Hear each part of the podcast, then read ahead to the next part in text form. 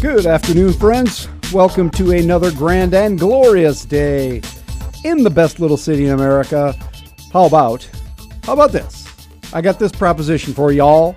We're going to spend a couple hours here on the Patrick Lalley Show engaged in, I don't know, perhaps some energetic and entertaining conversation on local, state, national news and politics Maybe we'll talk a little bit uh, downtown baseball, a little art, that sort of thing, because this is a well rounded show. This is a renaissance show.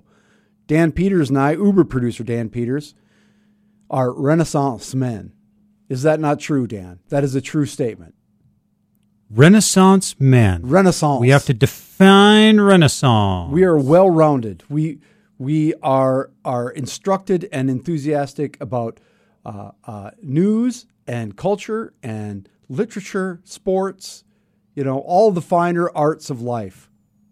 Okay, by that standard definition, I will declare myself a Renaissance man. Two Renaissance men with a couple hours on the radio where we will uh, try and keep you entertained and informed because this is Information 1000 KSOO. Thank you for spending some time with us today, whether you're out driving around on this fine day with the windows down, screaming at the world, you've come to the right place. Maybe you're streamed live on KSOO.com and your cubicle farm somewhere, putting in the last couple hours of the day, looking forward to a lovely evening at home, maybe some grilling, that sort of thing.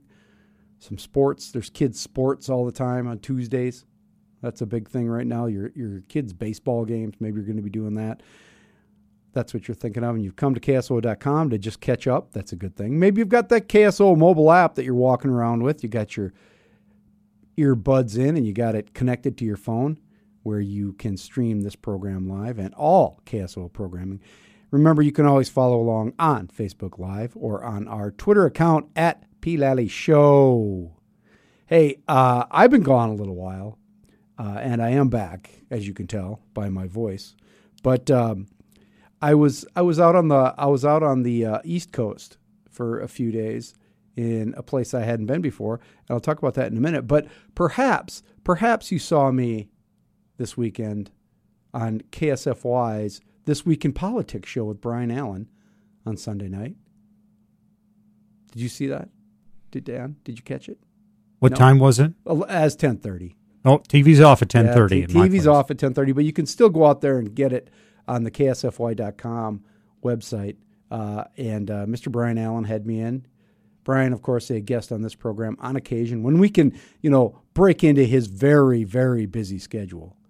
Well, of course, if he's got to be interviewing you for This Week in Politics, definitely his schedule has got to be pretty full. Yeah, it is. And so uh, before I left town, we chatted a little bit about uh, the Goober race, the House race, the. Uh, we, we talked about a lot of stuff, but that was a, that was the stuff that made it on air. The governor's primary, and the House primary and then the general election. So it was fun. I, I, thanks a lot to, to Brian for having me on. He's got a fine program there every Sunday night at 1030. Uh, he had uh, Teresa Stehly on as well. So you can, he has guests in and they, you know, and you do it in studio or he had Teresa out on a park, which was interesting. So Brian's got that show on 1030. You can catch me, go listen to that. I'll try and post it on all the various social medias here when I get a chance. But I am just back just back into the beautiful rolling plains of South Dakota. Is there is there a disclaimer at the end of the show? Is it parting gifts for those appearing on the This Week in Politics on KSFY receive? No, a a lovely KSFY windbreaker or umbrella. No, I got none of that. Oh man! But I did get to go down into the uh, fabulous studio they have down there. That you know, because KSFY moved downtown after uh, many years well, no, they were always downtown, but they moved in downtown. They from their from, their uh, Phillips location. No, that was Dakota. May, Dakota. Dakota. Old. It was an old place, and if you're ever in the old place, uh, typical sort of studio, TV newsroom kind of situation. Uh, it wasn't. It wasn't a fun thing to look at. But this new place is awesome. It's down in the Federal Square there. They've been there now for a year or so and uh, they have all kinds of events and stuff and you can look inside the big windows there but you know, it was it was cool. So I was happy to do it. Hopefully, he'll have me back again someday. I didn't screw it up too bad. You know, I'm prone to do that. Like one and out situation. Well, that didn't work. Well, you you turn the page. Yeah, that's right. Well, they keep me around here, which is good, and it's good to be home. Uh, as I said, I was I was in Western Massachusetts, and I got I also got to scratch two states off my visited list. I had been to Massachusetts before, but I was way out in the western northwest corner of Massachusetts, which is the Berkshire Mountains. The Berkshires. You know, that's a word you hear when you're growing up out in the Berkshires. I'd never been there. It's beautiful, wonderful, wonderful place, and uh, highly recommend it. But uh, I got to go to Vermont, which is right there. Saw the uh, grave of Robert Frost, which was very interesting, and walked through the cemetery where all these folks from uh, you know the Revolution are buried. You know, soldiers from the Revolution, which was fantastic. Uh, that was cool. Just took a little shot up into Vermont so I can say I've been there. But we flew into Connecticut, and I'd never been to Connecticut. So Vermont and Connecticut off my list. I've only got like eight or ten left before I die. Well, you still got some opportunity. Got some miles left on you. I think you can make it. I think I can too, but I got to do a I got to do a swing through the deep south. That's probably the toughest. I got Louisiana, Mississippi, and Alabama.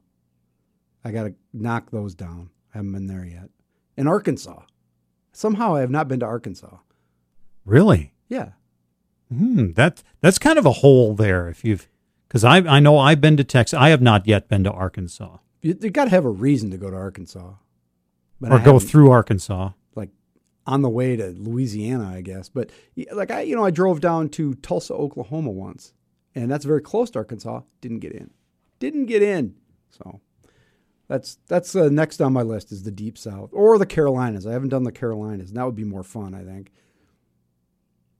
I have a story about the Carolinas because I was invited to a wedding Mm-hmm. out on the eastern east coast there near the Outer Banks, Mm-hmm. and the the people when when we were our our job was to go build a bouquet for the the uh, bride. Mm-hmm. And they said, you go to people's yards and you go get hydrangeas from people's yards because the big puffy Yeah, flowers. awesome. And and so we'd knock on the door, my wife and I, and they said, yeah, yeah, we're you know what we're gonna do? We're we're we're gathering flowers for our our uh, for a, for a wedding for a. Oh, really? That's so nice. Y'all go out and do that. And then, where are y'all from? They said, well, we're from South Dakota. And, and, uh, you- oh, do you have hydrangeas out there in South Dakota? Said, well, it might be a little too cold for hydrangeas. It gets down to 20 below. Oh, my. You just take whatever hydrangeas you need and uh, try and stay warm now. yes. Thank That- you. Thank you. That'd be lovely. I need to go down and hang out down there. That'd be awesome. But uh, we'll see. We'll see. But Western Massachusetts was awesome out there with JP's family, uh, and uh, you know, traveling with a nine-year-old and a seven-year-old. That was good times. Good times. You know, that, that increases your patient quotient. Being able to be patient with seven and nine year old travelers. Yeah. So spent some few days with JP's family, and I'm now in recovery, trying to just get my all my uh, my life back into balance, my eating and my imbibing and everything else. So we'll see how this week goes. I need to like just settle down a little bit, and we'll see. I'm looking forward to that. Uh, I I got a good story about a nine year old in the bathroom in the airport, but I'm gonna have to save that one because we don't have time today. Oh, man. But it goes exactly well. No, Nah, I'm going to save it. I'm going to save it because we have. I, I'm just happy to be back. By the way, and every time I leave for a couple days, you come back. When in the spring, everything changes, and now I, I hit the ground, and you know everything's blooming, and it's just awesome. It's just awesome to walk around and smell all that crabapple and lilac and all the bushes, and it only lasts a few days. The lilac and the dying ash trees. the dying ash trees. Ah, the smell of the decaying ash tree. Um, know your home back in South Dakota.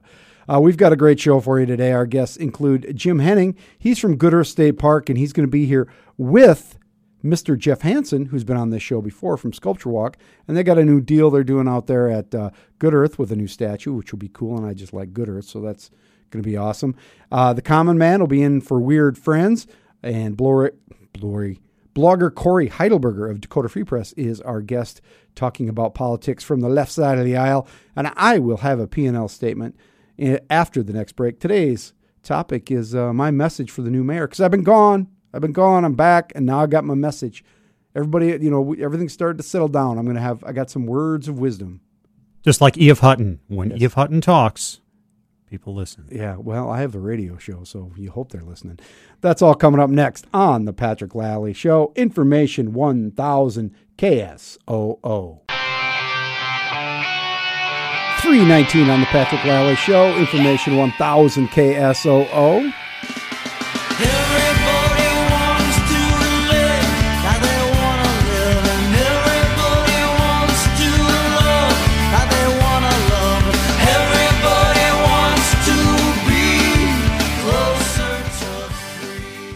Yeah, and we'll get a little closer to free on the P&L statement today, that time of day when we gaze around the world of news and information to find the things that uh, tweak our interests, shall we say. And today, that is our new mayor for me. I have been, as I said, gone for a little bit, and I wanted to come back, circle back to last week's swearing in of Mayor Paul Tenhaken uh, as the 32nd mayor, 32 mayors of Sioux Falls, South Dakota.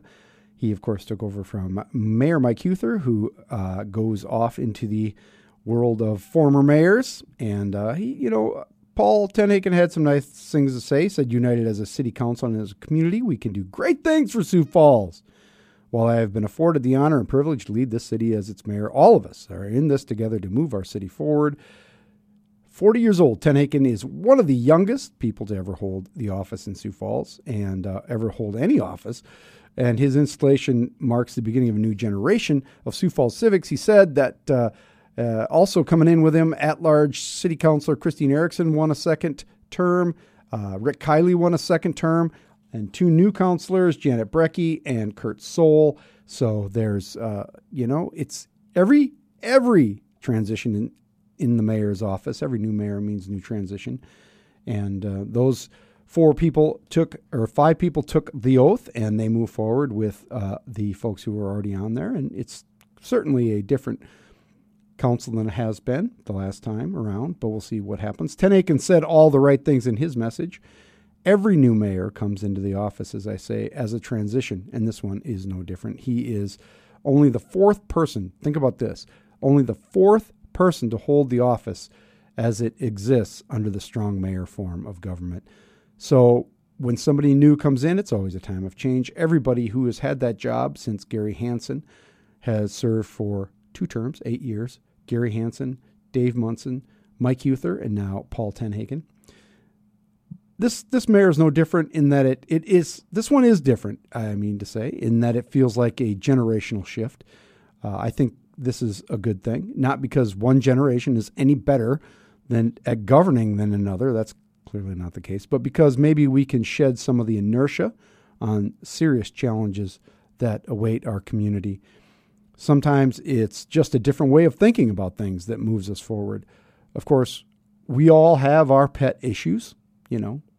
We know that's true. Mine are pretty clear. If you listen to this show with any regularity, you'll know that transportation planning for st- sustainability, sustainability, and stopping the balkanization of the city based on income and race and ethnicity.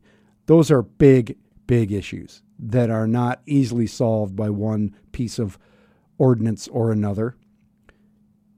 They are often the first things to fall by the wayside, however, when the hub and bub of daily governing settles in. It's easy to get so caught up in the details and disagreements that you never get to do, never get to the big questions, you know. In my mind, uh, though, that's what a mayor is supposed to do.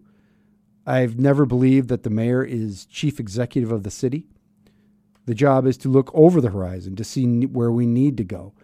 It's not to get bogged down in the mud of problem solving. That's why we hire directors and their staffs. They are professionals committed to running a community the best way it can be done, trained to do what they're supposed to do. Let them do it.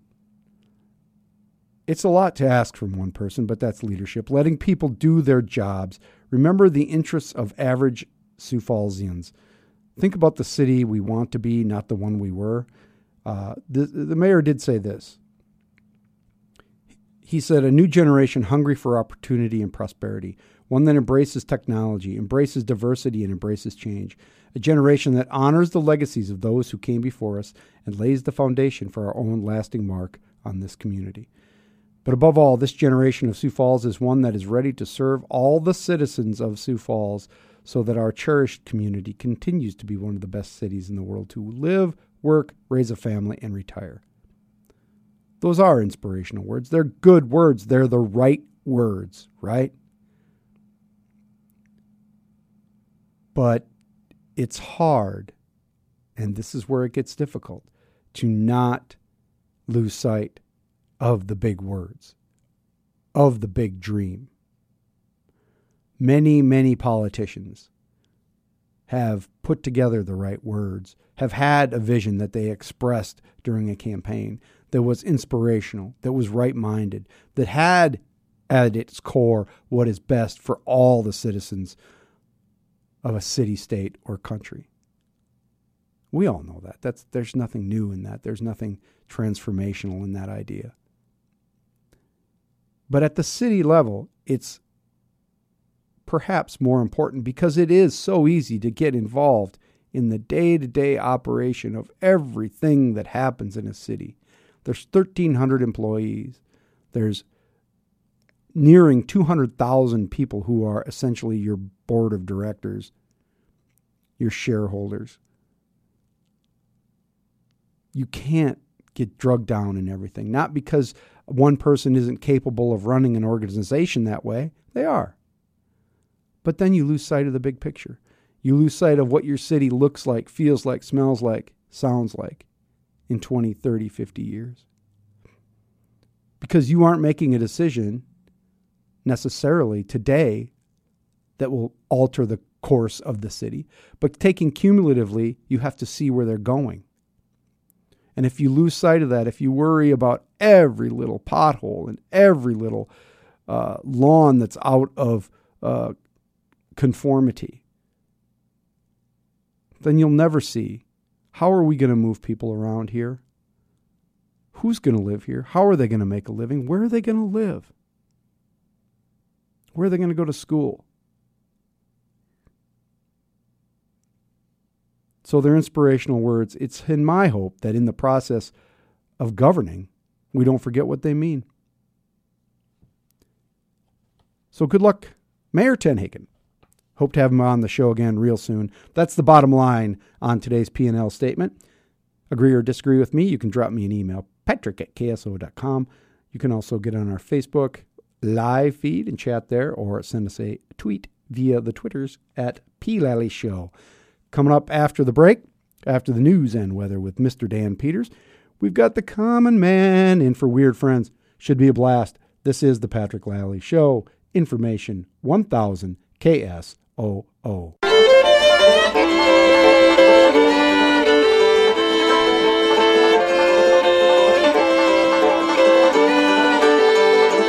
Three thirty-four on the Patrick Lalley Show. Information one thousand KSOO. And it's Tuesday. Normally, you, this used to be the Common Man Day, but you know, I I've been missing some Mondays, so we got to bring the Common Man back. And Mr. Common, thanks for uh, thanks for uh, being here with me today. I appreciate that. Well, it's good to have you back, Patrick. It's uh, from all your travels and world travels and all that good stuff. Gosh, Vermont.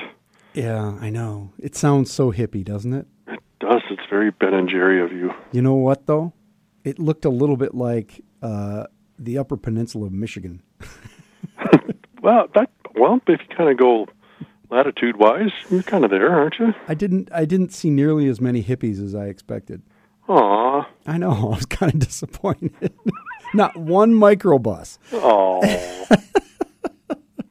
Gosh, well, maybe next. Maybe that was wasn't the right season. I probably know. I was probably in the wrong part of Vermont. I probably could have driven another twenty miles, and you know I'd have been there. Well, you know, there's probably a preserve. The hippie preserve.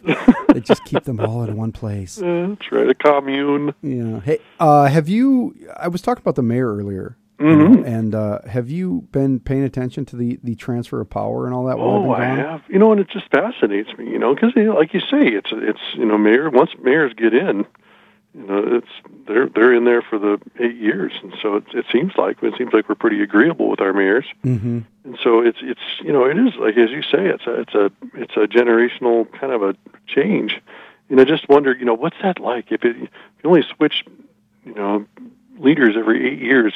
What do they do? What's mayor orientation like?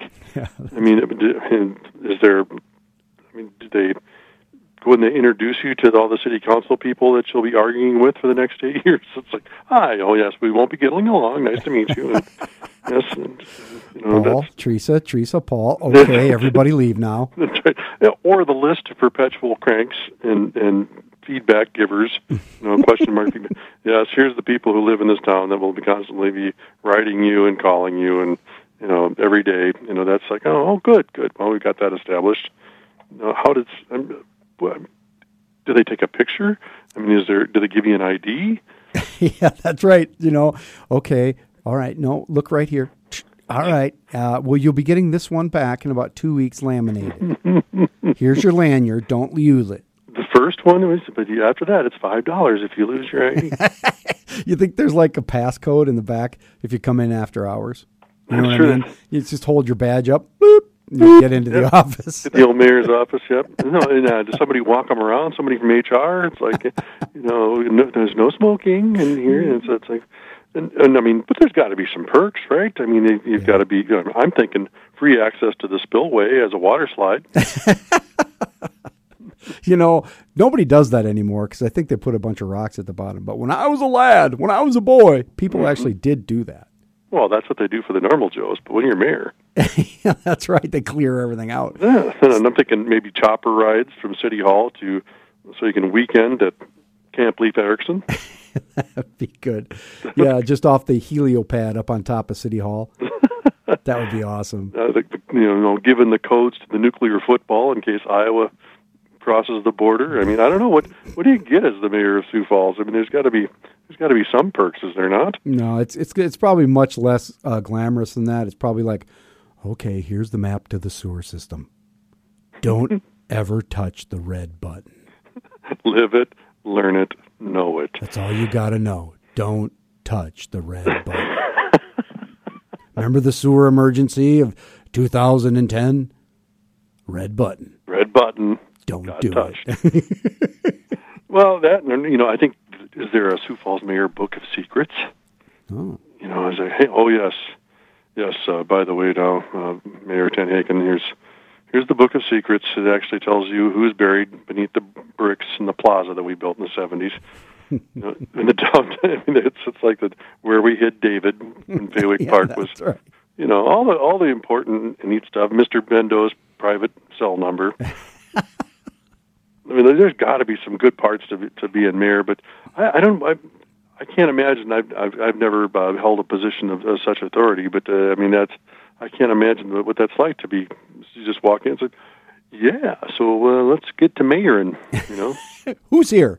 Who who's off today? Who can I see the uh, can I see the PTO list? I, uh, where's I mean, Carney? Is he on? Is he working what's today? uh, somebody filling the pools. I mean, what's going on? I mean, I mean, how how does that work? I mean, Is there a calendar? Yeah, it's, I, I, I'm, I'm baffled by that. How does I mean in the process of government? Are you just do you just get on the carousel? Is that is that how that works? I think so. I think you know. I don't think there's like a, maybe there is like a uh, a Google Doc somewhere with like step by step. Step one. Here's the key. There is not a private bathroom. Don't even think it's an old building. All right. Don't ask. A series of web-based trainings that you can take. You know, how to be mayor. That would be great. We should actually make we should make that. Oh uh, well, they'd probably come in handy. You know, that's and that's sort of my gig. You know, so That's writing training. Yeah. yeah, oh yeah, that, that I could do that. But Well, you know, we we should get together. and Maybe again, we'll do that right after we do the. Uh, have, have you and I talked about? Uh, yeah, we have about uh, uh, uh, celebrity password or whatever we were. Oh do. yeah, match game and match game. Yes. Yeah, local Yes. celebrity match game with the Boone Man as host. with the Boone Man as host. Well, that's that that that'd be great.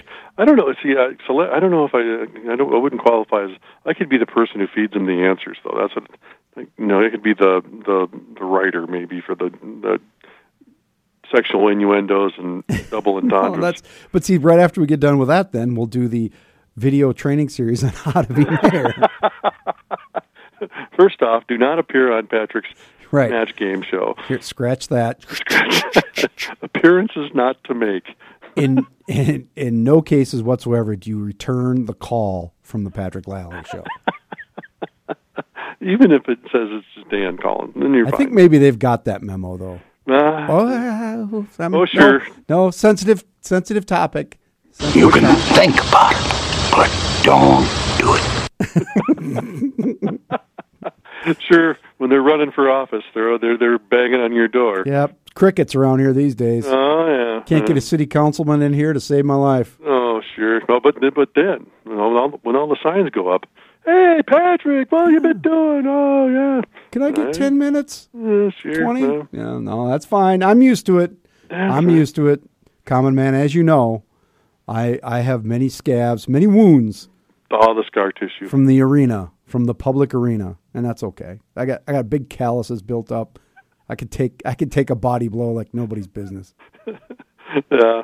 Well, you know, it, it comes with the gig. You know, you, Yeah. you realize as a public servant, Yeah. that's what you, you much like the mayor. Yeah, I was going to say it's just like r- being the host of the Patrick Lalley show is a lot like being mayor, except you know, there- I we both don't have a private bathroom. Well, You know and I the mean? trouble you've got the same. You've got a little bit different motto. You're responsible for everything, but in charge of nothing. Yeah, right. uh, hey, uh, Common Man, can you stick around for a minute? I got another question for you. I do. I can. All right. Cool. We're going to come right back and talk more with the Common Man on Weird Friends. This is the Patrick Lalley Show. Information 1000 KSOO.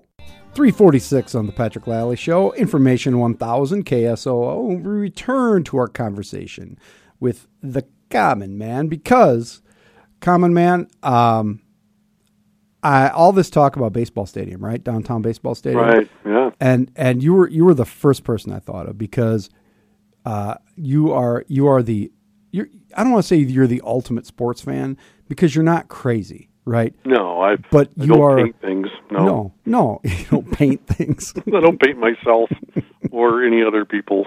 That no, matter. well that's always that's always a quality piece of advice. I But think so. but you are you know more about more sports than anybody else I know, and you enjoy the the the the spectating of more sports than anybody I know.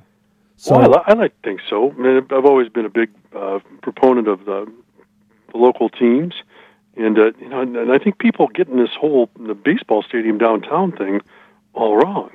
I mean, it, the people when I read the things I see on, on social media and things like that, why would we want to prop up the Canaries? You know, if we make those two thousand people who go to see the games happy, why would we want to? it's not about the Canaries. yeah, I, it, it's it's it, respectfully that, that would probably be about the fifth or sixth good reason to do it. Um, it- it's of course it'd be nice for the Canaries to have a ballpark that, that's a little more competitive with the teams they play. Anybody who's been to a St. Paul Saints game, one of their rivals, has seen their brand new beautiful stadium, and it is fantastic. And it, they draw six or seven thousand people in the middle of downtown St. Paul, but that's St. Paul, bigger city, and those are the people that the Canaries are competing against. The big things, and you got to think big picture, and this is what I'll be talking about when I run for mayor in eight years. Mhm. Is you know you got to open up the Denny Convention Center, Howard Wood Arena area. I mean, how many? That, that's what did I? How many things was that? Four, four different venues for Yeah. things that can happen in that neighborhood. So you, to move the ballpark from there, you open up that space for additional parking, which everyone knows when there's a couple things going on out there at the same time, it's almost impossible. Otherwise, if you're not going to use it for parking, use it for development. Everybody's going to say, "Well, where's all these restaurants and cool places and things that are supposed to come with the coming of the Denny? Where's all this development supposed to have?" Well, which one of those places are, are you going to move first? And that seems the obvious one is to, with a great big swoop, to move the ballpark. Mhm. Second thing is, if you put it downtown, that releases anywhere from two to five thousand um, God loving people in downtown Sioux Falls 50 summer nights a year. Uh, the revenue opportunities there, it's a great regular attraction to downtown. Something that happens day to day, weekend to weekend during the summer to keep downtown vital and, and happening. Mm-hmm. I that- guess the other thing too, you- you've got a concert venue, you know, a focal point of those Sioux Falls downtown festivals like Hot Harley Nights and First Fridays, things like that. I thought you would like the fact that it's be uh, adds value to the bike trail. No, yeah. You know, bring your bike to the ball game, birdcage. Here's There's my a- here's my deal right now because I like that. I, I like all those things. They're Mm-hmm. they're very good, solid points. That like right now, I'm for a long time people were thinking it would be you know where with the the whole uh, taking out all the switching yard, you know, the East Bank there. But that's that's not going to happen. First of Mm-hmm. All, it's not really conducive to it, and that land is way too valuable for other uses. Right. So then you're looking like, oh, okay. Uh, how about where the post office is? You know, that was going to be shut down a long time ago, but it's still you'd have to take out some other stuff down there that I don't think is going to work. You know, so then you start looking at where are the pieces of land that are actually big enough to fit a baseball stadium. It doesn't have to be that big, No. but here's what I think. So, you know where the original Howard Wood Field was? That was a baseball and football stadium in Sioux Falls. The original, before it was out on Russell, mm-hmm. it was where they eventually built a Sears, which is now a bunch of crappy state offices. Right. And it's just, you know, there's a pool, the Drake Springs pool is there. And, you know, Old Nelson Park. Old Yeah. Nelson Park. And that would have been a great spot. Mm-hmm. But you still have some land there along the river that they could transform. That might work. But that's not, is that really downtown? You know, you have to kind of walk up the, tr- you know, it's not adjacent really to the nightlife, but it would be, it has a historic uh, uh, resonance because it was uh, actually Babe Ruth and, um, was it Lou Gehrig? Babe Ruth and Lou, no, who would it have been? Babe Well- Ruth and somebody else used to do these barnstorming Oh yeah. But, uh, yeah. deals where they would they would come to town and each would have a team of locals and they would play each other. Right. That was I, I can remember the names. It was the, the Larrupin' Lou's and the and the Bam, Bambino's Bashers or something Yeah. like that. Yeah. Was it? It was Lou Gehrig, wasn't it? Yep. And so, uh, you know, that has some. That's the place where people would gather for baseball and football and stuff. So I think that might work because Yeah, I do think you got to get the baseball stadium out of there. Oh gosh, yes. I mean, it's. Yeah, I think it's imperative. I mean, that's that is the big footprint. That's where the footprint for that parking can go, or that development can go. That can spur many other things at that spot. Plus, it, it's not like a really great idea to have every single thing that would attract a large crowd in the people, the people of Sioux Falls to one spot. Yeah. I mean, it's good to it's good to have. I mean, two to five thousand. That's fine. Putting the Denny downtown, that was crazy. You're not going to put sixteen thousand people downtown, but you can put five. That works pretty slick. Yeah, you know, I again that was the problem ultimately with putting the event center downtown, and that's where I wanted it, but I knew we needed it. Um, was a, a piece of land, and you know we wouldn't have it right now if we would we're going to put it uh, where uh, the railroad tracks were because it's that project's still going. You know, what I mean? it's not it's not done yet, and so that's that's a whole different conversation. But I think there's there's got to be a way. You're going to have to put money into that baseball stadium anyway, right? Like it needs. It needs help, and that's. The amenities are pretty limited. I mean, they've, they've and they've done some good work this year. Opening weekend was great. It was it was a marked improvement, which was nice, and the product in the fields looks pretty decent this year. But you're right. I mean, which one of those things is going to get finished first? Crazy Horse or the railroad project? Don't I mean, No, you, take, you place your bets, ladies and gentlemen. But it, so I I'm for it. I just think it's going to be a it's going to be expensive, and it, baseball stadiums are not as expensive as some other things.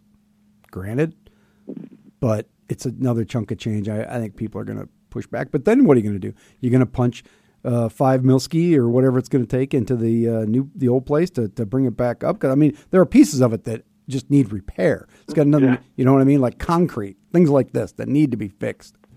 Yeah, it's it's it's a it's serviceable. I mean, it, and that's the thing. Do you want maybe don't stay in that league if people are okay with not with playing in a in a lesser league? But, you know, pretty soon you're the you're playing the Aberdeen Pheasants, and Yeah, then you know, in a way, why, why? Then it's just why. and who's paying for that? I don't think right. anybody is. No. Uh, Common Man, uh, good stuff as always. Thank you very much, and uh, we'll get together again real soon. Okay. All right, sounds good, Patrick. Take care.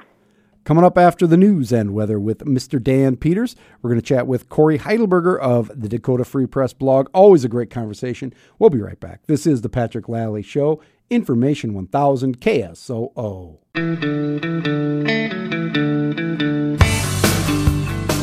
406 on the Patrick Lalley Show, Information 1000 KSOO. And as we do on most Tuesdays at 4 o'clock, we talk to blogger extraordinaire from up in Aberdeen, South Dakota, Cory Heidelberger, of course, from the DakotaFreePress.com blog. Cory, thanks for being with us today. Thanks for having me. Let's make some radio. Yeah, it's always fun, isn't it? Now, You bet.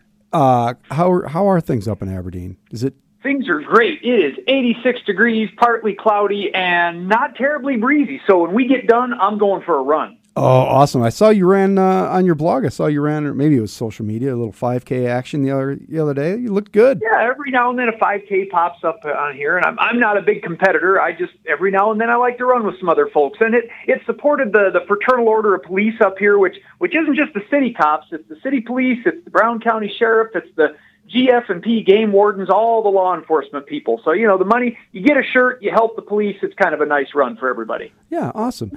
Uh, so you're here because we like to talk politics, of course. And on the mm-hmm. Dakota Free Press blog, I was looking today, and I see that the campaign finance numbers are out for a whole bunch of people. Very interesting numbers there, Mr. Heidelberger. Yeah, and actually, this this is one of those cases where you know sometimes the fundraisers send out emails saying, "Help us meet our deadline, help us meet our deadline," but there's not really a deadline. They're just trying to create a false sense of urgency. Yesterday, there was a sense of urgency because it was the pre-primary filing deadline for South Dakota candidates and for ballot question committees. And that's And uh, so- yeah. So there's some good stuff in there for the the primaries, especially. Yeah, well, and you know, the kind of the, banner race that we have right now is, of course, the governor's race. That's the statewide race that's reported here. Uh, interestingly, the congressional race that doesn't go into the South Dakota campaign finance. That's federal, so that's they have different deadlines. But our pre-primary race, looking at the governor's race, um, over the last you know four and a half months, that's what period this covers. Kristi Noem was still the leading money leader. She, since January 1st, she's raised about 620,000. Marty Jackley only raised 531,000, and then Billy Sutton was third. He raised 416,000. But Marty Jackley is out with a press release this afternoon saying, "I'm the champ. I'm the champ of fundraising." Because he's still razzing Kristi over the fact that she's coasting along on, you know, the 1.2 million that she raided from her congressional campaign fund. Mm-hmm. And of course, Marty likes to say, and that's all out of state PAC money. More people from Florida have contributed to her campaign than from South Dakota, or things like that. Yeah. So, and, and Marty can make the case. If you look at the money that they've raised since they declared low these many moons ago in November uh, 2016, uh, Marty Jackley has outraised Kristi in this race. The only reason she's had more money to spend is because of her raiding her congressional fund. and that's perfectly legal and and something you would do if you were her. Um, the and she naturally is going to attract um, money from outside the state because she was a congressperson.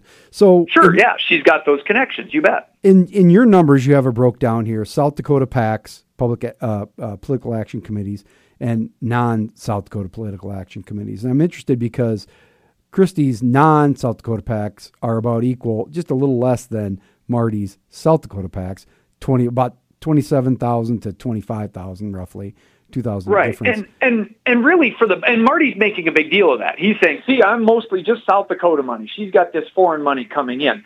But number one, that might matter to voters um, if they're paying attention. It's it's it's something worth plying. You know, South Dakotans do have this kind of insular sense of if someone from out of state did it, we better we better nuke them because only good things, and only bad things come from elsewhere. But practically speaking, dollars are dollars. What matters right now is they need to buy up whatever airtime and billboards are left.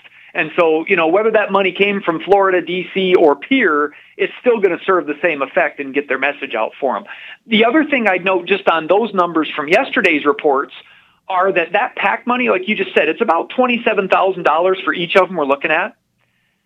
That's out of you know last the last four months marty spent 1.5 million. Mm-hmm. kristi spent 1.7 million so the pac money they're getting right now is a really insignificant chunk i would say of the totals that they're raising and that they're spending you know mostly from the people who are involved in south dakota politics but 1.5 million for jackley 1.7 million for kristi just in the last four months that's why you hear nothing but them during every commercial break Yeah, and and thank you for that. Um, the uh, it, it is interesting. That's a lot of money to to have spent already in a primary. Um, I don't remember the numbers from the big three way primary when Rounds was elected governor, but it, there was a lot of late spending in that deal, and it was a lot, and it was probably more than this. But this still seems like a lot of cash, isn't it? Yeah, and I, I haven't run those numbers, but yes, I mean, between the two of them, just in the last four months, they've spent over $3 million. And that's, that's just for the primary. That's, and, and that's, that's the pre-primary report. So you're right. We still have, uh, one, two weeks before the end. And I would bet, just like 2002, you know, they poured the money on in the last two weeks. Kristi and Marty will pour the money on in this chunk too. And as it stands, uh, Kristi has a million dollars in the bank. Marty has five hundred and seventy thousand dollars in the bank. Um, it wouldn't surprise me if they both spent all of that Yeah. to try to push ahead because there's been no sign that one or the other is the front runner. It, I mean, I think they're treating it like it's anybody's race. Yeah, you would hate to leave uh, a couple hundred thousand in the bank because you thought you were going to need it just to not need it. Right, right. Yeah. And, you know, they could say, well, but if I do win, I need something for the general. You know, the, the, the logic there is you don't worry about it. If you win this election, a lot of people are going to go, hey, that's the winner. I'm giving them money. They'll be able to pick that up again. Plus, they're Republicans. Republicans will want that seat. So I think, yeah, they can afford to burn up all the money in the bank right now to make sure they win the primary. Meanwhile, uh, Billy Sutton raised uh, a- uh, about uh, well, what did he take in the, about four hundred sixteen thousand this reporting period? Is that Yep, right? his take over that same four months, about 416,000. So, you know, 200 less than Kristi, 100 less than Marty, but he only spent 200,000 Yep. and he doesn't have a primary going on. So, you know, he didn't need to raise that much right now. And as it sits, the cash he has on hand is $880,000. So he's got a lot more money than Marty in his pocket. He's got a competitive amount with Kristi. Like if if the world stopped right now and we just threw Marty out and said, "Okay, Kristi, Billy, it's you two against each other." Her 1 million versus his 880,000, they could have a fair fight with that. Yeah, that's interesting. Um, so he's doing pretty well for for a Democrat in South Dakota that hasn't even had to start running yet. and that's exactly the line that Billy is pushing on his, uh, you know, his email list to his supporters and that, saying, "Hey, we are doing the best that any Democrats ever done in a statewide race in South Dakota. Keep the money coming." That's certainly the line he's plying, and and it's true. He's got a really good bank account right now, and he's demonstrated. And this is maybe the more important point for all candidates. It's not just that you've got money you can buy billboards with. It's a demonstration of the support you have from all around the state. And even there, there's a cool little number. If you look at the uh, their income, there's a line for unitemized. These are like the small individual donations. You know, ten bucks, twenty bucks a pop. On that metric, Billy raised more money than either Kristi or Marty. So Billy could look at that number and say, "Hey, when it comes to your small donors, people love me. I'm the Bernie Sanders. I'm the twenty-seven dollars a head candidate." yeah, that's interesting. He certainly will be uh, a more money in this gubernatorial campaign than we have had in recent years. That's for darn sure. Um, yes, more more so than inflation would explain. Yeah, and uh, just briefly, there's a very interesting thing going on. Uh, I mean, Jason, I can't say his last name. Ravnsborg. Brownsburg. Roundborg, I Rounds- Roundborg. Uh, he's raised a lot more than Lance Russell or John Fitzgerald. That's kind of interesting in the Attorney General's race because they don't even have a primary. But the uh, the thing that's interesting to me is in the uh, uh, Democratic AG uh, uh, race here, how much money Randy Seiler, former U.S. Attorney uh, Randy Seiler, has raised. Yeah, uh, Randy Seiler. He just he basically got serious at the end of April because he was finishing up his work as a like an interim uh, uh, assistant state's attorney out in Pierre in, in the Hughes County courthouse there. He said, "Well, I didn't want to raise a bunch of money till I was done with the job and wasn't picking lawyers." So basically, in less than a month, he's raised ninety thousand dollars for his race.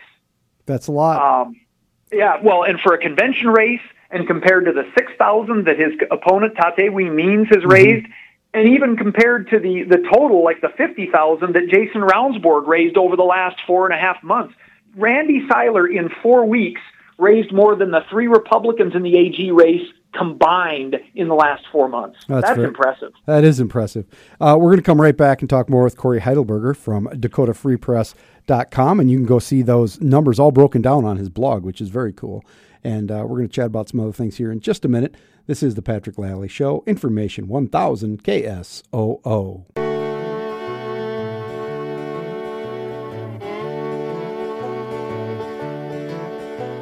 Not trade all of my money for one last pack of strings. 421 on the Patrick Lalley Show, Information 1000 KSOO. And we return to our conversation with Mr. Cory Heidelberger of the Dakota Free Press blog. And we love talking to Cory about politics the state of South Dakota. Cory, uh, the uh, other thing I wanted to chat with you about that's on your blog currently is this uh, the, the folks who are challenging the signatures on IM26. Now, that's not unusual necessarily that people would be challenging signatures, but uh, it's uh, who who are these people? Well, uh, these people, they're, they're challenging the petition that would put a prescription drug price cap on our ballot this fall. And the people challenging it are the pharmaceutical industry because they don't want a cap on their prices. They want to keep making money.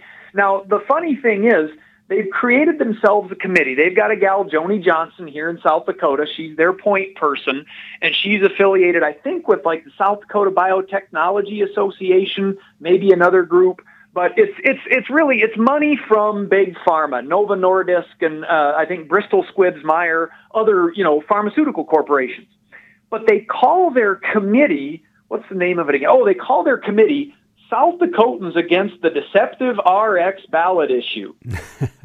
Which is clever because now every time, and I've heard it on South Dakota Public Radio, and I, I think I've heard it on the regular, they, every time someone reports it, they say, well, South Dakotans against the deceptive RX ballot issue have filed this challenge, blah, blah, blah. So they're get, by naming their committee this, they basically trick good reporters into spreading their propaganda by branding initiated Measure 26, quote, deceptive. Ah, that is that's true. That's why they pay the big bucks for uh, high level political consultants, right? Hey, these are the same people who put all those ads about how you're all depressed or sad or psoriasis scabby, psoriasis scabby, whatever you have. Take their drug and life gets wonderful. They make all those ads. They have marketing experts. They know how to do this kind of thing. Yeah, it's interesting, and, and so who the, this whole issue has kind of flown under the radar. It feels like to me with all the other stuff that was going on, the fact that it's going to be on the ballot to have caps on drug prices, which is it seems um, anti mm, uh, uh, marketplace to me, anti free market at some measure. Is this you know is this something that is actually happening elsewhere, or is this Well, a South I Dakota don't know situation? It's been, it's been tried elsewhere. Like it was on the ballot in Ohio, and it failed in large part because Big Pharma came in and spent millions of dollars there to advertise against it, and it failed hard, like 80% to 20%. It is anti-free market in terms of price controls, but there's an important thing to notice. It isn't a price cap on what you and I would pay when we go to the doctor or go to the pharmacist. It's a price cap on what the state of South Dakota will pay when it acquires drugs through like the state insurance plan or through Medicaid when it's you know reimbursing mm-hmm. pharmacists for you know prescriptions that Medicaid patients would get. And it caps those levels. It really copies this idea from something the Veterans Administration does, the federal VA because they have basically this that that's where it's done. The federal government has price caps through the VA where it says the VA will only pay this much for a drug. Period. So it's trying to copy that and sort of graft those caps onto state level practices. That's interesting. And and government through Medicaid and Medicare and everything else does cap prices on a lot of different stuff. You know, whether Yeah, they- that's the cost of an X-ray or, or whatever, they only have they only pay so much. Right. They say Medicare, this is the rate. Medicaid, this is the rate. And even within like like Medicaid, for instance, in South Dakota, which would be affected by this price cap, um, I've started looking at some of the drug prices, and there you know there are some drugs where the state already gets some pretty good discounts that they negotiate with the pharmaceutical companies. What the pharmaceutical companies are saying is, hey, if you start capping all these prices, we're not going to negotiate with you anymore. We'll just have to raise our price on everything, and then you're you're just out of luck. Is is the line the pharmaceutical companies are giving? And so this right now, where does this stand? That They've challenged this in court. Yes. Yeah, now it's gone to court. They didn't. They didn't. See, I have to back up. I apologize. It's all right. This petition for IM 26, initiated measure 26, it was the last petition Shantel got to, or, or second to last, excuse me. It was submitted last November. She didn't approve it until like April 12th, I think. Really?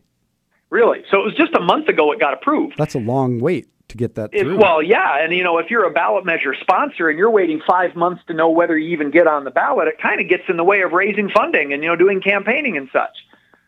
But now the big pharma lobby, they've just they they could have challenged this to Secretary Krebs. They skipped that step and they just said, no, we're going straight to court. Nuts and bolts are they got a hold of the petition and they went through the voter registration list and they've you know knocked off. They say these signatures aren't there, these voters don't exist but they also hired a couple of private investigators out of Sioux Falls and had them run around and try to track down circulators. and so they're claiming hmm. now in among their argument they're claiming that at least 6 of those circulators don't live at the addresses they put on their petitions and an additional 4 of those circulators either don't live at those addresses or aren't residents of South Dakota, including one guy, uh, Gary Robinson, who collected over 2,000 signatures. oh my. Well, if that's true, that's that those folks can't do that, right? Oh, yeah, you can't be out of state circulators, and we've heard that on previous petitions. Mm-hmm. I complained in 2016 when when the payday industry came in and they were circulating that fake petition to try to mess things up. Yep. I was complaining to high heaven that sure they were bringing these bringing in these out of state mercenaries to circulate our petitions in violation of state statute that says only citizens can do that. But these are the claims that Big Pharma is making now to go after this prescription drug price cap petition. Again, and again, this is an argument about the merits of the price Right. cap. This is just about did the petitioners comply with state law and gather enough legitimate signatures? Well, that's one we'll have to watch. That's uh Yes. And you know, let this be a warning to everybody who gets involved in this. Things have been pretty loosey goosey in the whole petition world for quite a while, and you know, people would sign things that necessarily weren't real, but nobody ever really checked it, right? Right, but the thing is, things have been loosey goosey. But here, what we're seeing is someone will come after you, but only if they're a big money interest and they've got money at stake. The average citizen can't afford to hire two detectives and a consulting firm from Arizona Nope. and pay thousands of dollars to do all this. But- But, big pharma, they've basically got infinite legal uh, funds. So here we go with gonna- petition if- challenge. If you're going to go after big pharma, you better make sure you're doing it right because you know they're going to take you apart. Yep. That's that's going to happen. They've got money involved, and the same was true for the payday lenders Yep. or the our, our neighbors who tried to you know put a rate cap on the payday lenders. They knew they were going to face all sorts of attacks and did very similar to this, but they still prevailed. They Yeah. came out ahead, even though they were the underdog. Cory Heidelberger, he, he blogs under the DakotaFreePress.com label, moniker, title, whatever you want to call it. It's good stuff. And uh, Cory's here most Tuesdays to chat about state politics. Cory, thank you very much. Hey, glad to talk about it, Patrick. Have a great day. Coming up after the news and weather with Mr. Dan Peters, we're going to chat with Jim Henning and Jeff Hansen. Uh, they've got some interesting things about sculpture at Good Earth State Park and other stuff. So we'll be right back to talk with them. This is the Patrick Lalley Show, Information 1000 KSOO. 437 on the Patrick Lalley Show, Information 1000 KSOO. And I am very pleased to have in studio with me today couple of gentlemen that I think do great work in our world. And the first is Jim Henning. He is the park manager at Good Earth State Park, which is, for my money, one of the greatest additions to the city of Sioux Falls. Mr. Henning, thanks for being here today. Thanks for having me, Pat. I'm glad to be here. Uh, and this is a, a strange combination, but our old friend Jeff Hansen, Chief Ambassador for Sculpture Walk, is here with us today as well. And we're going to figure out how one of these things doesn't belong here in just a second. But no, no, that's not true. Everybody belongs. Everybody's welcome in the Patrick Lalley Show studio. Uh, uh, Jeff, thanks for coming in. Hey, thanks. Just happy to be here. First of all, I want to get to some news that came out. uh, When was that? Last week? Last week. Last week. Yeah. Uh, now you were just here not so long ago. We talked about the new sculpture walk, but after that, you guys, you have like a, a, a new a new spot. A new. Uh, explain this to me. What's going on? Here? Well, we, we decided we weren't going to take a nap, and working First together- time. wor- working together with First Dakota Bank and and the Pavilion, we've opened up a visitors center at the Washington Pavilion up on the second floor, and it's it's what a what a great place the Pavilion is. Number one, but then for us to be a part of that is is, is really nice. So thanks to Darren, Jason Folkerts, and the rest of the team that we worked with to help put that thing together. So now people have a a, st- a, a starting point and an end point. You know, that was always one of the questions. Well, where's Sculpture Walk start? Yeah. wherever you want. Where, wherever you are, yeah. there it is. and so so now but there's a there's a great informational video there's information on the arc of dreams and the construction and as that progresses there's pictures of 15 years of sculptures you learn about the history of the program and it's all right there in the pavilion i mean if people want to spend a day there they certainly could but we'd like them to just use that as a starting point and then head out and do the sculpture walk and then come back and and enjoy leonardo's or do something else, but make it a destination. Well, now you can get some gelato across the street too. So that's Well, yeah. uh, the. So it's a an area, a room. I mean, what up on the second floor there? Tell me where it is. It's up on the second floor, right outside the the museum, oh, okay. and and so it's in it's in a perfect spot for art lovers. Yeah, that's and, awesome. Uh, yeah, and it's open and it's free. oh, even better. Yeah, I mean you don't you don't have to get those free passes anymore to do sculpture walk.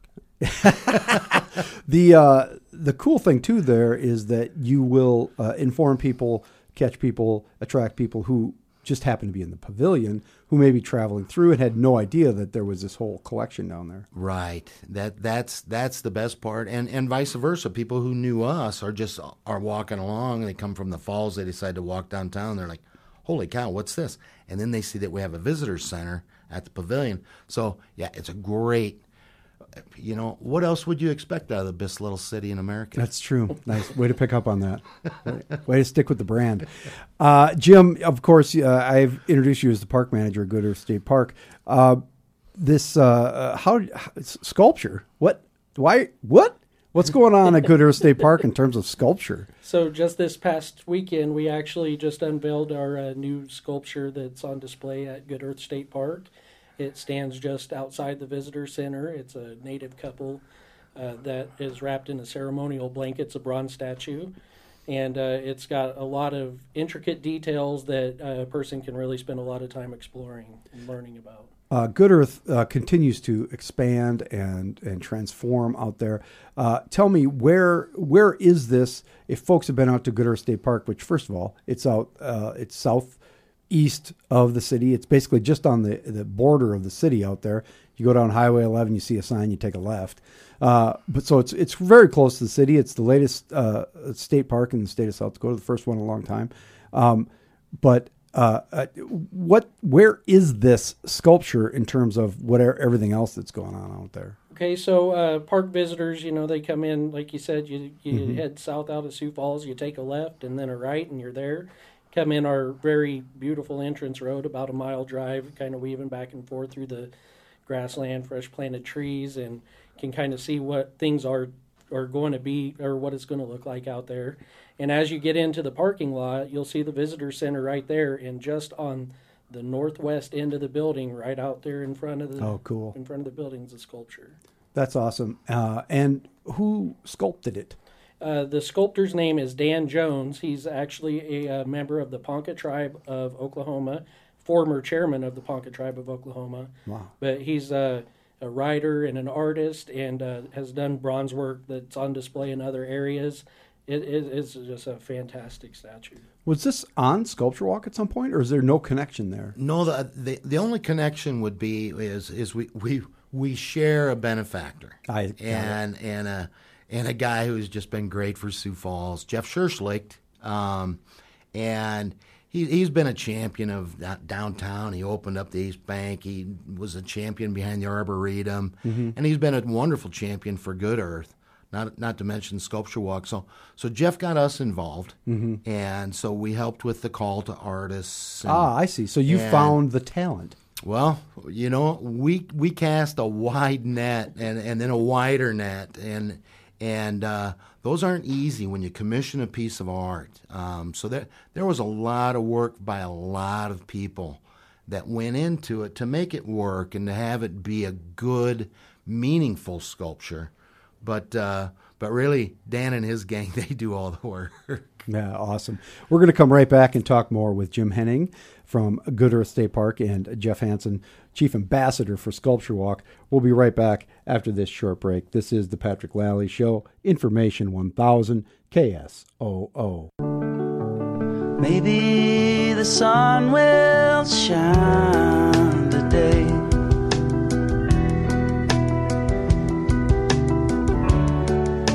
The clouds will blow away. 427 on the 447 447 i can't even read numbers today on the patrick lalley show information 1000 ksoo and we return to our conversation with jim henning. He's park manager out at the one of the best places on earth the good earth state park. And jeff hansen uh, chief ambassador for sculpture walk who if we're lucky won't say anything else today. No that's a that's a joke. He's, that's a joke. Uh, jeff uh, they're here together because there's a new uh, beautiful sculpture out at Good Earth State Park, and there's a, a link with Sculpture Walk. But I wanted, Jim, I want uh, to talk a little bit about the park because it's awesome. Uh, Sure. First of all, how long you been there and where'd you come from? Um, actually, I've been working for Game Fish and Parks for two and a half years, and uh, the whole time I've been with Good Earth State Park. I uh, came here from Sioux City. I was in Sioux City for the seven previous years. Oh my God. uh, so the, the Sioux City, there's like a huge Sioux City connection here. I worked in Sioux City. Jeff used to live and work in Sioux City, and now you. Wow. And what did you do in Sioux City? I actually worked at a nature center down there in Sioux City as a uh, naturalist for seven Which years. one? Dorothy Pecaut. Oh, got it. Yep. Lovely place. Yeah. And so where are you from originally? I grew up in southwest Kansas, actually, Dodge City. Oh my, how'd you end up here? Long road. All right. there probably aren't that many jobs in what you do.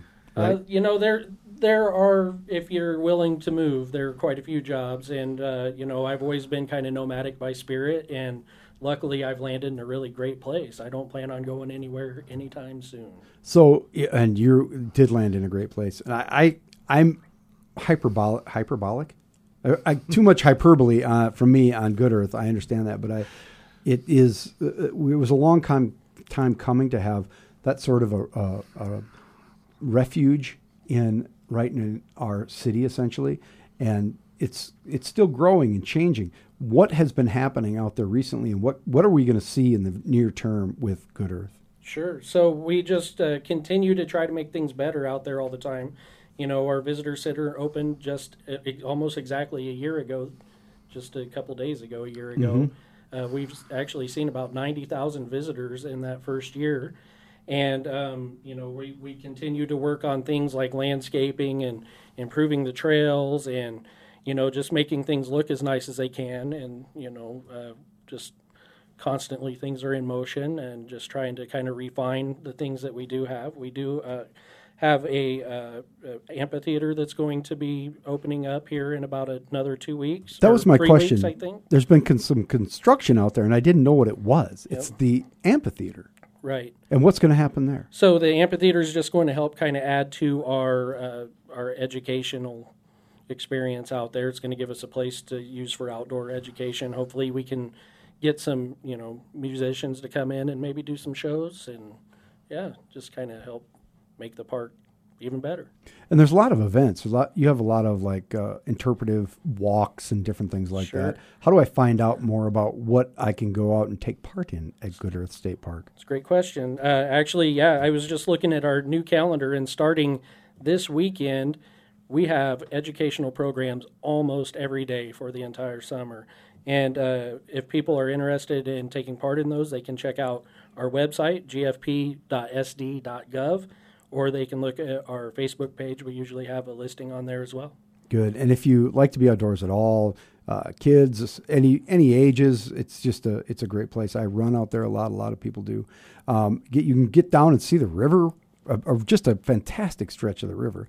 But the vistas are amazing, and you can actually uh, really visualize some of the history there. Which, if people don't know, um, the connection with the, the sculpture that you were talking about earlier and the site, there really is a one to one there. Tell tell the people about that connection. Yeah, there is. So, uh, roughly 500 years ago, the place was inhabited by Native American culture, what's referred to today as the Oneota culture.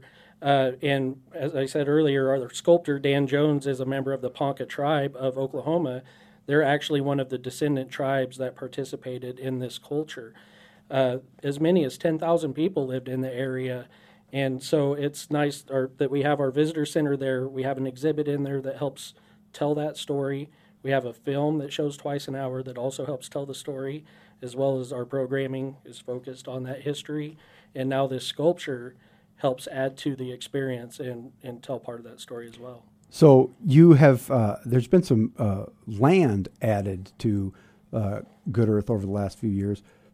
What are you current? What is the current size of the park that's usable, and what are the future plans out there? Just to remind us what that vision is. Sure. Um, so the what's going on, the size of the park right now, we're at about 650 acres, and uh, as far as future plans, we've actually just kind of sat down to start talking about what that what that plan is going to look like. But it's going to uh, overtake. Uh, it's going to include what is now Spring Creek Golf Course, correct? Correct. And plans across the river in Iowa. Right. Plans across the river in Iowa. Yep. They uh, finished their master planning last fall, and uh, you know that their master plan calls for uh, a, a really nice area too. So. Um, So when it's all done, when it's all finished in the Grand Division, how many acres are we talking about here? Well, uh, I guess in a perfect world, if the entire plan comes together that the, the Iowa side had envisioned, it would be roughly 3,000 acres. Wow, that's amazing. And the other side is really cool now. You can go over there and there's some areas that you can actually uh, access on the other side. There That's pretty are, cool. you Manitou is over there, and Yep. and uh, uh, just just a great spot. Um, and if you've never been, get out there to Good Earth State Park. You take Highway 11 out of town, the, what is now Veterans Parkway, out of town, right there. You take a left at like I think it's 85th Street. Yeah, so you can turn left on 269th Yep. and head east and then catch 480th south. and there's signs. Don't worry about it. It's just it's right there, and uh, get out there and enjoy it. Uh, Jim Henning of Gooder Earth State Park, thank you very much for coming in, and and Jeff, you too, man. Thanks for being here. I really appreciate it, and we'll talk to you both again real soon. Thank you. Sounds great. Thanks again, Patrick. Coolio. We'll be right back and finish up today's show right after this short break. This is the Patrick Lalley Show, Information 1000 KSOO.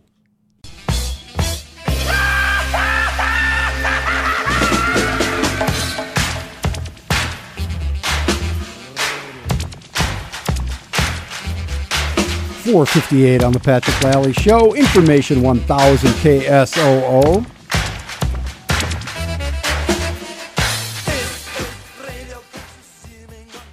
And I want to tell you, folks, the Canaries season started last week. They're playing tonight, Wednesday and Thursday out there at the uh, Birdcage. Get out there and take in a game. They host Sioux City, the hated Sioux City Explorers.